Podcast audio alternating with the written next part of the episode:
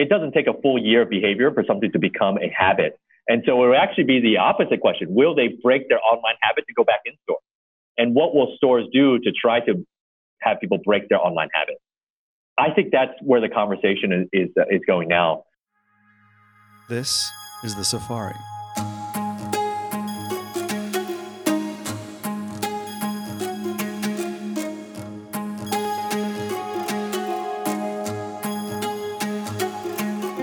The Safari is a tour around the consumer, brand, and retailing industry. And we have the great privilege here at my company, Traub, to really be exposed to many of the great minds of the industry who are forming and shaping the future of many different parts of the consumer brand and retail world.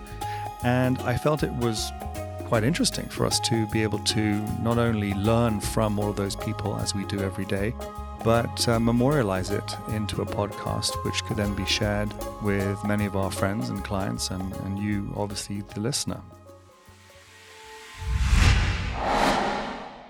Welcome back to another episode of the Safari. And today I could not be happier to talk to my friend, uh, Chieh Huang, who is the founder and CEO of Boxed, who is, you know, frankly, one of the, the great geniuses around today in this space. He was also the CEO of Astro Ape, uh, which was a gaming company uh, which became part of Zynga, and that's a whole other story in itself. But today we're going to be talking about everything to do with Boxed and its meteoric rise and everything going on. So let's get started because he has a lot to say. Chieh, it's good to see you. Thank you for joining me on the safari. Morty, I am excited to be here. And for the next 30 minutes or so, we've taken over this podcast to become Chieh and Morty's retail hot takes. Exactly. Uh, and so here we go. Here we go. yeah, and I'm looking at you right now. You are obviously in your facilities because I see all these red boxes and machines and conveyor belts. Tell, tell us where you are. Uh, so I'm sitting here in sunny New Jersey, uh, which actually for I joke all the time that it's tropical New Jersey. It's actually pretty nice today here. Um, but I'm in one of our fulfillment centers and probably our most automated one. And so, um, you know, it is a pandemic, but I try my best to lead from the front and visit uh, the facilities every once in a while. Good for you. So, listen, I'm going to get right into it because there's so much to cover. You are a trained lawyer and then you became a gamer. You love comic books. I know that for a fact. But also, you are now the CEO of this wonderful company, Boxed. So tell us a little bit in one minute that journey as to how you got here. Oh, one minute. Uh, so legal career started on September 15, 2008, about nine hours after Lehman Brothers collapsed, uh, one block away uh, in the Morgan Stanley building. Um, learned uh, what happens when suddenly funding dries up and the world turns upside down. Um, so took those hard knocks and learned a lot during those years. Um, joined friends to start a gaming startup focused on this new thing called the iPhone 2G at Ooh. the time. It was iPhone didn't even have 3G yet. Um, made the right bet there. Uh, raised money, eventually acquired by Zynga. Uh, went public with Zynga. Uh, left after just about two years there, um, and went after what we felt like was going to be the biggest opportunity in mobile um, and online, and that was mobile commerce with regards to CPG. And fast forward seven years here, Box.com in an automated facility. That is the last, oh gosh, like 10, 12 years of my life, Morty. So tell us why you started Boxed. Uh, there was obviously a little bit of a, a, a, gap in the market that you thought was something to jump into. So talk, talk about the genesis. Um, genesis was, you know, from the consumer side, it's just that, you know, growing up in, in suburban Jersey, you know, every other weekend, all the way back in the Price Club days, I remember like we had someone, a family friend had a business, and we used their card to get into the Price Club uh, to buy in bulk. And you know, I still remember we were the only family that did so on our street. And all the neighbors and friends would come over and just be like, "What is this? You guys own a restaurant? Like, like why why is the cereal so gigantic? You know, now it's commonplace, but it certainly wasn't in like you know early '90s. Um, Would you have a family so, of ten people? Yeah, exactly. Um, so you know, I always thought uh, uh, it was uh, the way to buy things, even as I lived in uh, a 300 square foot apartment in Manhattan, my first apartment in Manhattan. It was basically like a human kennel. Uh, I was still stocking up and asking my um, parents to drive in the toilet paper because it's just so expensive in Manhattan. Mm-hmm. Um, and you couldn't buy bulk online. So, from a consumer perspective, that was a pain point. From a business perspective, though, it just boggled my mind that games and all these cutting, like social networks, they were all going towards mobile uh, and online. Mm-hmm. Um, but one of the biggest industries there is between food, retail, and CPG retail um, just really didn't see any online penetration at all. And I just felt like that had to change. Uh, and that was the bet we made uh, now seven years ago. And so much so that you've you've also developed your own private label during that journey, correct? So tell us what that's called and, and how that's going. It's called uh, Prince and Spring. Uh, and so the story behind that is uh, the second, third office we ever had, we got a screaming deal. We have no, we're not there anymore. We have no business being on that block, but we were on the corner of Prince and Green, uh, next door to LV. It was nuts. It was just like the landlord was like, I want this, I want this space gone by the end of the day. If you sign the contract in 24 hours, I'll match what your old rent was in this other crappy building that was like mm-hmm. uh, uh, on the other side of on the on the other side of Soho. And so we signed it, and so we're there um, on Prince and Green. So we named our private brand Prince and Green. Uh, we got kind of the attorneys to file the trademark, and you know they're expensive, and so they came back and said, "We're gonna we're we're gonna save you the thousand dollar an hour fee, and we're gonna say this is gonna get denied." Um, and we're like, "What are you talking about? Like, Prince and Green is a wonderful name," and they were like, "Yeah, we think there might be a P and G already uh, that may or may not sell product that you're about to sell." So we're like, "Okay, fair enough." Uh, so the other street is Prince and Spring, and anyone who's listening to this who knows anything about New York, it's not a corner. Prince and Spring actually run parallel to each other. Yes. Uh, so that's why it's called Prince and Spring. Uh, but we sell everything from toilet paper to food products all under one banner, national brand equivalent, national brand better. Um, and it's been a wild ride um, uh, from that perspective to learn how to build a brand. So tell me a little bit about that because I've often sort of preached, uh, sometimes to no listeners on this subject, about listen, anyone who has distribution and who has that power of distrib- distribution power, some people have brand power uh, and, and you have distribution power at a certain scale that they have the ability to get margin and get you know, pique interest by developing their own brands and there are companies you know far larger than you who have not even tried to do that yet in different areas of the of the industry. And so, talk a little bit about the decision that day when you said, "Okay, you know, we have to make our, our own brands. We're now big enough, and we can do this." What tell tell a little bit about the story about developing it and bringing it to life. I, I think we were actually at this adolescent phase where we weren't yet that big, uh, and you know, by startup standards, of course, yeah. and we weren't that small where we actually could get some of this stuff made.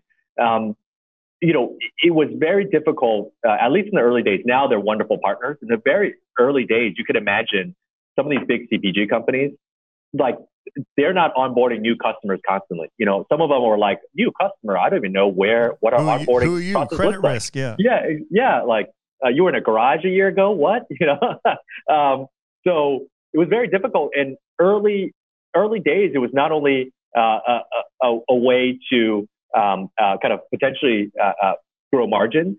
But more importantly, it was a way to fill white space. Yes. Like we just had some manufacturers that we weren't direct with, didn't have a good supply chain on, and, and we just needed to be able to say, hey, our customers want X. Um, if no one wants to do business with us, we still have X for sale. Um, over time now, though, it's more of a retention driver for us than margin. Uh, so meaning that what we find is that half of repeat customers, over half of repeat customers have a Prince and Spring item in their cart. Um, and then uh, beyond that, what you find is that once they buy a Prince and Spring product, um, 80% uh, will buy another one on a future shop. And so it, it's really that loyalty driver, but it also puts the, the onus on us to make sure quality is, is, is right. Because the minute we screw it up once, they're yeah. never coming back to the brand and Boxed. Yeah, but so on that point, it's interesting. So you, I presume if you screw it up once on any item, they, they they sort of have a question mark around other items. How many SKUs today carry the brand? So a little over 100 SKUs uh, uh, today. So you know everything from you know like I said before, toilet paper to uh, food food products and you know baking mixes, uh, uh, all different things. And what's really interesting is that we don't do this kind of Amazon thing of juxtapositioning it right next to the national brand, it, we treat Prince and Spring like another brand. Yeah. So our team here has to fight for homepage space, has to fight for different kind of uh, uh, uh, locations within the website, just like any other brand would be treated. And um, so you're never going to see us pin it against the national brand on purpose. So, um, so that's kind of how we've been, you know, that's how how we built the brand actually. That's, that's interesting. And um, so we we've actually been talking to a lot of um, big brands, big big retailers who do have uh, private brands, uh, who do treat them as national brands, and to some of their customers, they don't actually know that you can't find it outside of retailer X, who I will, who will remain nameless. But we've tried to convince them that look, you have these incredible assets. They're, they're brands, and brands trade at different multiples. And so, at some point, at some scale, suddenly it makes sense to maybe bring the brand outside of the big uh, outside of the big box. Have you ever thought about the your brand coming out of of boxed? I am so glad you brought that point because when you sit on these earnings calls and you listen to some of the, the big retailers tout their private brands, and you do the math, you're like, these private brands are just as big as national brands, if not bigger in certain categories. And, you know, um, I, am not saying an activist investor should do something about this, but when you look, when you think about it like that way, you're just like, wow, there's some, some captive uh, uh, uh, kind of value to unlock here if they actually spun it out. Um, you know, yeah, it would yeah, be I mean, a top three player in a lot of industries. You're you know? absolutely right. So, so in this question, it's uh, let's call it a, a department store, mid-market department store company that has all kinds of, of, of private brands across all categories, and they do, I think, you know, in the soft goods space, up to 50% of their business is done in their own brands. Oh, wow. And if you spin that out, I said to them, you know, you, you have an Inditex, like a Zara buried inside your stomach, yeah. and that company trades at, you know, you know many multiples of what you guys trade at and it's it's it's and by the way it's not just math i mean it, it's it's also about you know how the, the businesses treat themselves so you know so maybe one day one day uh, your brands will, will will fly out of the nest and potentially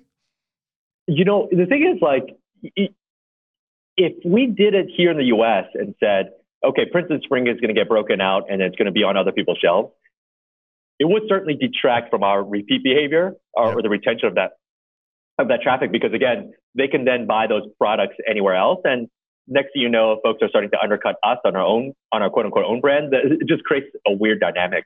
But the world is so international these days um, that certainly, like if if the brand was valuable for other retailers around the world, like you can kind of have your cake and eat it too. And um, if we ever did that, I think that would probably be the first step versus seeing Prince and Spring on the on the shelves of of another warehouse club or, or, or, or food retailer here in the US. What's quite interesting about that, though, is that any brand, you know, frankly, any even house brand of, of, of any retailer is so relatively small compared to what its reach would be if it were out of the box. What's really interesting is that when we see a, a house, uh, you know, a brand open inside of a multi-brand space, but also have their own space outside. This is a, a mall example, so it doesn't necessarily pr- apply to to your private brand, but it could maybe one day. But the point is, is that when that brand, if it's a good brand, opens inside the mall and it has a presence inside, let's say, a multi brand, the multi brand business upticks, even though it has a competitor in the store because some people prefer to shop multi brand versus mono brand.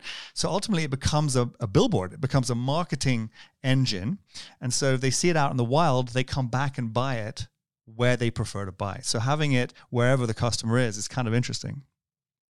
You know, I, I, I think one brand and one retailer that has done this quite well, I think, has been uh, Loblaw uh, from yes, Canada uh, with Joe Fresh. Yes, yes. So Joe Fresh, like you would never think, oh my gosh, I love the soft line. Where'd you get it? At your local grocer. Thank you. Um, but actually, Joe Fresh has broken out, like you know, and they've had fits and starts here in the U.S. But like when you look at what it is and how big it could be in the U.S. if they got it right, like it, you know, it could be very powerful. And and I'm actually rooting for them and and kind of tracking to see how, how well they're going to do here. No question. I think that's such a good example. So, look, we, we have so much to cover. So, I'm going to jump on into another sort of category, which is culture. So, culture to me is really one of the most important things that we try and focus on, um, whether it be the cu- the culture of the brand communicated uh, to the consumer, the culture that we care about inside our companies uh, as management and as a, as a team, and um, we have that at Signature Brands and we have that at Manna, and I think that it's it's incredibly important to to to have culture be in the boardroom you know, culture has always been sort of a soft thing, you know, that people talk about, and not many people, particularly maybe generations above, care about it. They talk about it, but they don't really feel it and own it. And to me, culture in a company will take uh, everyone pulling on the same oar, and you'll everyone will go through walls if there's the right culture that that really empowers everybody. You in I mean in so many different ways, whether it be the rebate uh, on the pink tax uh, on feminine hygiene products, uh, whether it's how you treat uh, your your employees and the education of their children, or or, or other things that that revolve around social justice um, and beyond. You guys, I think, are just second to none. I mean, it's just so inspiring. So, w- could you talk about how culture became um, root to your to your business? Yeah, I, I you know, it generally starts from the top um, uh, in setting the tone. Um, and you know, coming from a working class family, and then suddenly being almost pulled back in time to a time when, you know, uh, there's when when my my parents were were working kind of uh, physical jobs for for for for not the biggest of wages. Um, after we started to get some scale, uh, when you walk into the fulfillment centers, you actually see um, uh, folks along that journey or in the same place of that journey along their own path through the American dream that my parents were on, uh, call it 20, 20, 30 years ago. Um, and so for me, I, I, di- I, don't have a short memory when it comes to that kind of stuff. Uh, and so really making sure that I don't make the same mistakes that my parents' employers did early on uh, and, and how they were treated was something that was very high on my mind. Uh, not at, from a business person's perspective, but just as a human perspective. That's that's you know I just that's how I wanted to uh, be able to sleep at night. Yes. Um, from from there on, though, um, it's kind of taken hold in the sense that when it comes to fulfillment center, uh, the fulfillment center team, um, uh, as well as anyone else at the company, um, uh, you know, pushing the well-being uh, and the kind of uh, upward social mobility of everyone in the company has been just so very, very well ingrained into the company. So much so that you know, you talk about kind of in the boardroom or in the company. A lot of these things don't even need to be spoken anymore. People just know.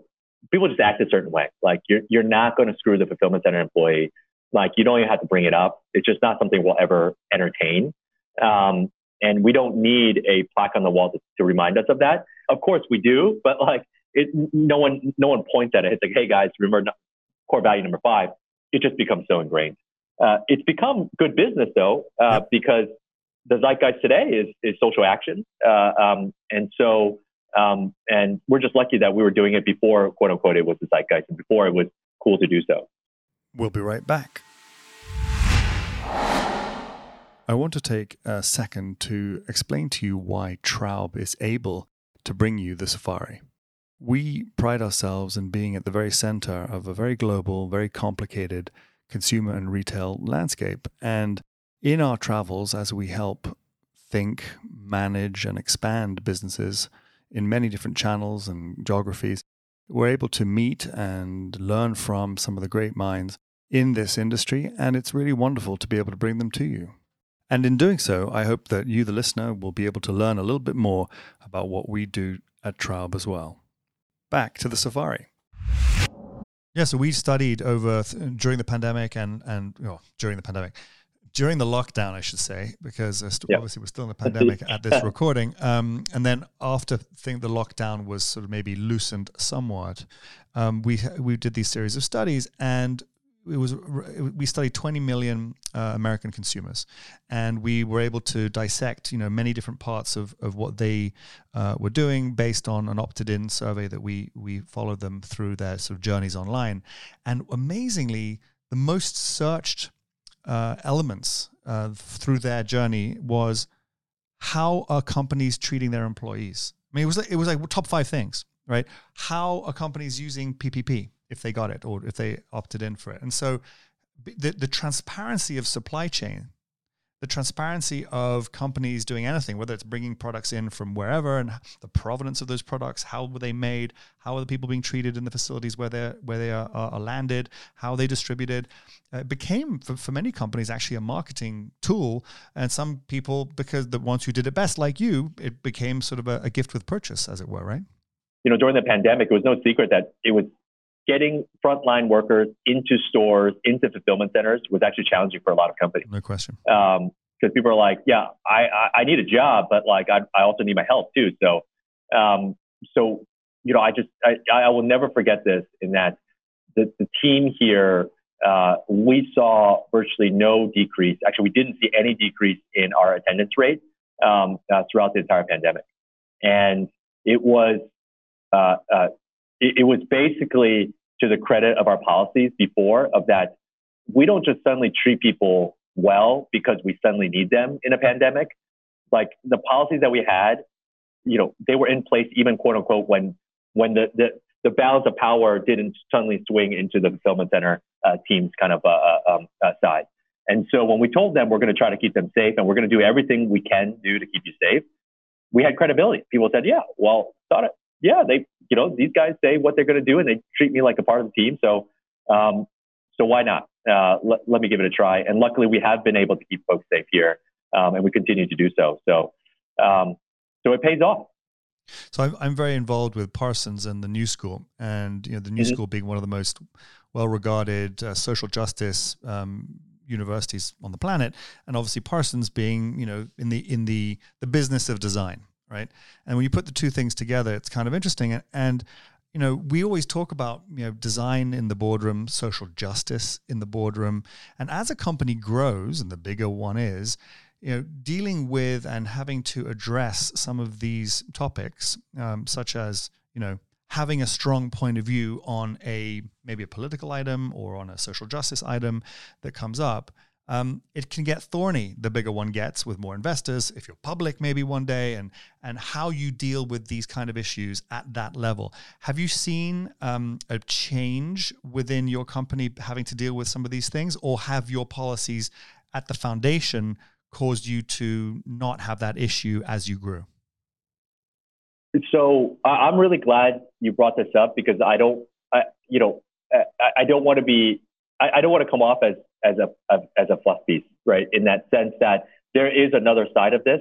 Uh, in the in one of the struggles that we've had over the years is that because we have been known as a uh, uh, as a company that that treats their employees a certain way or that takes stances on the pink tax, et cetera, that um, uh, we we are in danger. We have been in danger of attracting employees with a certain expectation that you know our mission is social justice first and profit second. Um, it, that's not the case, you know. Course, yeah. And so for us, we had to put real guardrails around this. And actually, in the interview process, I personally tell the interviewees that, hey, I just want you to know, like, you know, this is kind of how we operate and this is how we think about social justice here in that in the sense that the Boxed overall commercial mission is first um, and if there are certain things that we are well positioned uh, to take a stance on because of what we do as a company as Boxed um, then we should take a stance on that so here's a great point um, i love pets i love dogs you won't see Boxed take a universal position uh, on the aspca it's not because it's not a worthy cause, uh, but it's just what we do and how we do it and what our overall corporate mission is. We're not going to be able to influence that debate or, or that, that conversation much. And so, so we have no business uh, being in that debate. Um, when it comes to the pink tax, though, we sell we sell a lot of feminine care products a year. Uh, we sell you know to primarily women, like, and that is something we can uh, set an example for the rest of the industry on. So yeah, take a point really, of view, yeah, yeah exactly. Putting those guardrails up has been very important for us. So, um, moving from culture, which to me, as I said, is just so wonderful to see you excel at and lead, I should say. Um, let's talk a little bit about some of the random fun facts of pandemic, and then maybe the future uh, as we get over the halfway mark here. So, uh, I remember you telling me uh, through this pandemic of some crazy statistics, right, about human behavior, right? Consumer insights based on the fact that you are right at the front line. You are right in someone's pocket mainly because they're using their cell phone uh, at any given moment to purchase through you and with you. Um, so, talk about maybe some of the fun stories that came out of this, whereby you know the the the, the rocket ship sales of certain items um, that sort of made you chuckle in some instances and were just kind of uh, just interesting in others one of the, the, the, the, the craziest things I can imagine this year, uh, of course, everyone knows about toilet paper. But for CPG items today to still be as hot as a sneaker drop somewhere, um, it, it, it's wild, man. Like meaning that we'll sell truckloads and truckloads of, of disinfectant wipes in minutes. Um, and so, um, literally, I, I think they're more akin to, to like kind of uh, hype stores these days uh, than anything else. Like whenever we get these trucks of, uh, of, of kind of disinfectant products. But when you look at kind of um, uh, like what we're selling these days and what's selling out, I never would have predicted it more earlier this year. Um, we basically went from toilet paper to baking goods and cooking ingredients, and then now we're firmly in disinfection disinfectant land. Um, but uh, man, it, it, it, has been pretty wild. And there were some old favorites that, that kept on coming back, right? Like I think you know Milano cookies, and and there was some uh, goldfish, and you know, so you know, the, people were just sitting at home eating goldfish. Um, dude, like stuff that probably people on the on on uh, listening to this might not know, um, like cured meats, like Slim Jims, like you know, these are things that you never would imagine, but you know, when people don't know the future of their own food security, you know, suddenly like shelf stable foods that can last a long time become in vogue. Um, so, you know, luckily, I think we've caught up uh, with back with in stock rates, and you know, the, the supply chain in America has proven to be, uh, you know, rather durable. Um, uh, so luckily, it's not like we're in a dystopian future where everyone is eating uh, Slim Jims for for dinner and that's it, you know. And so, but that was another big surprise is that man, like you know, we're all human beings. And when we think about what we need to live, like protein and like, and shelf stable protein, like that's another one that I was like, oh my gosh, I can't believe we're seeing a run on that. Yeah, it's amazing. And so when you look at the future, obviously no one has a crystal ball, but it's really interesting to ask the same questions to all the guests to sort of get a perspective on this um, world that we live in through different uh, lenses. So you, are obviously a, a direct to consumer, you know, online first business and um, there's the rest of retail that has winners and, and losers, and you have the, the the the, the consumer at the core of all of that. It's the consumer behavior.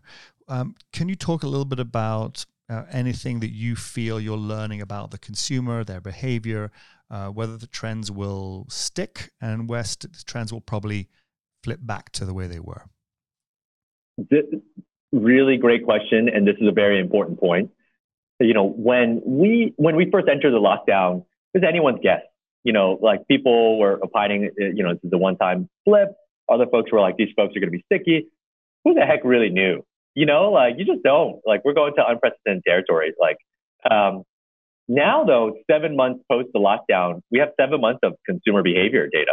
Uh, and so what we're seeing is that the cohorts that have come in during the lockdown, um, these folks are uh, uh, by a factor of two the stickiest customers uh, that we've ever had in the history of the company.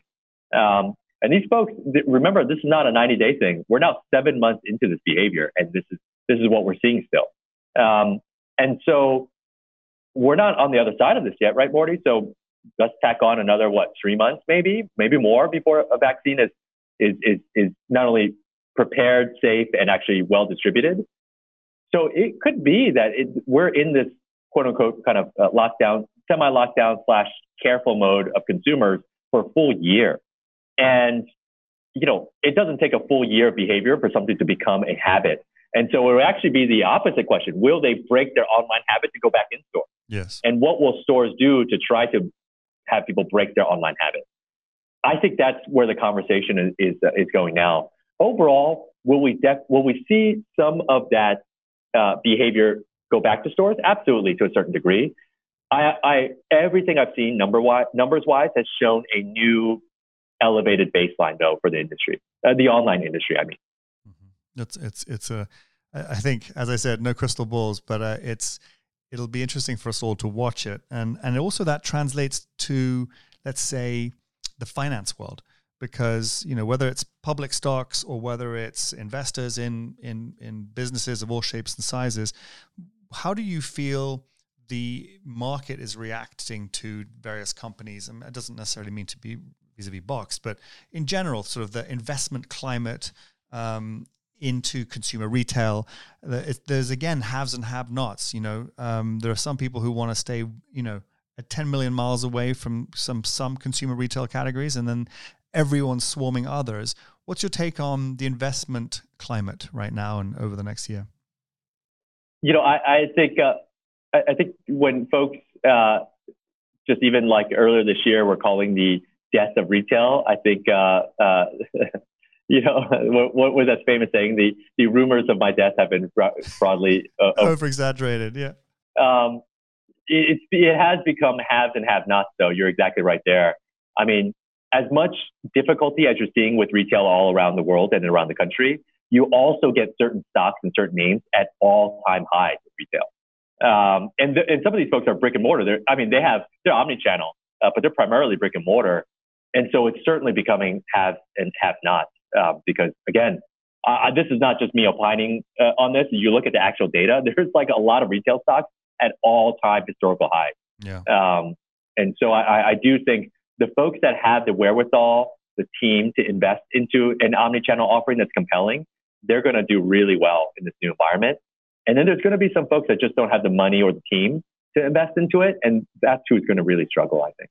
But what's interesting about brick and mortar, though, right now, particularly in the sort of changing of the guard or the pruning of the real estate environment in retail, it means that many more uh, brands and retailers will be able to afford certain locations. And the omni channel nature of retail that we all know is actually kind of powerful, but it's not powerful if you have to pay a huge amount of money in rent and uh, rent to Sergey Brin and Mark Zuckerberg online as well. So you can't play double rent. But yeah. but but, it, but in the right you know environments, omni-channel retail is hugely powerful if you can again right. get those eyeballs. Is there ever going to be an omni-channel uh, presence for Boxed? Do you think? Or I mean, obviously, I'm not asking you to make announcements, but academic, academically speaking, um, has it is it sort of toyed with? Absolutely. I, I you know I I don't think I think what you hear a lot from Silicon Valley is a lot of hubris uh, uh, of saying kind of anything that's older is is either dead or stupid. Uh, I don't believe that at all. Um, I just feel like even look at your own behavior. Anyone listening to this right now, who listening to this right now buys 100% of their stuff in store? And who listening to this, the most Silicon Valley of, of, of Silicon Valley folks, they don't buy everything online either. You know, they, they do venture into the wild west of, or the safari of, of brick and mortar retail, right? It's so that's where we need to be at some point in time, whether we do it ourselves or partner. I think that will be the question, not, not if we find ourselves uh, with kind of brick and mortar distribution points. Um, on that point, though, the hilarious thing is that being a student of retail and looking back, it's like what's old, what, what's old is new again. Um, and when you think about fulfillment centers, uh, in the back and the front is actually a, uh, a, a kind of regular consumer experience. I don't know if anyone shopped in service merchandise back in the day, uh, but it, it's like this, school, this store where I bought my Sega Genesis like 30 years ago, um, and that's exactly what it was you you you you shopped in the front and then they fulfilled it out the back. It was like this conveyor belt that brought your goods up to the front of the store. And it's like, man, you know, like someone thought of that just like 30 years too too early. Well, there we go. As my partner says, there's nothing new in this world. It just comes back in a different form, right? That is so true. And in retail, I think it's, it's very similar. You could even all these last mile delivery services.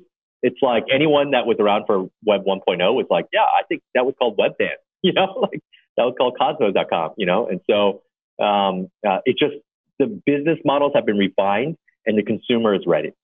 Well, Chieh, there's a lot of people behind you there who I, I, I, think need you to get back to work. So I know I could speak to you for, for hours. No, I'm teasing. Um, but I, um, I, I really enjoyed this, and I, I, I know everyone else will as well.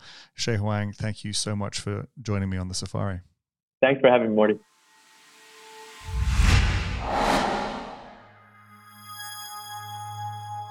If you want to learn a little bit more about Traub, you can go to traub.io, where you'll learn a lot about everything that we do. If you're enjoying the safari, please do share it with your friends and colleagues within the industry. And please also don't forget to subscribe and like it. Until next time.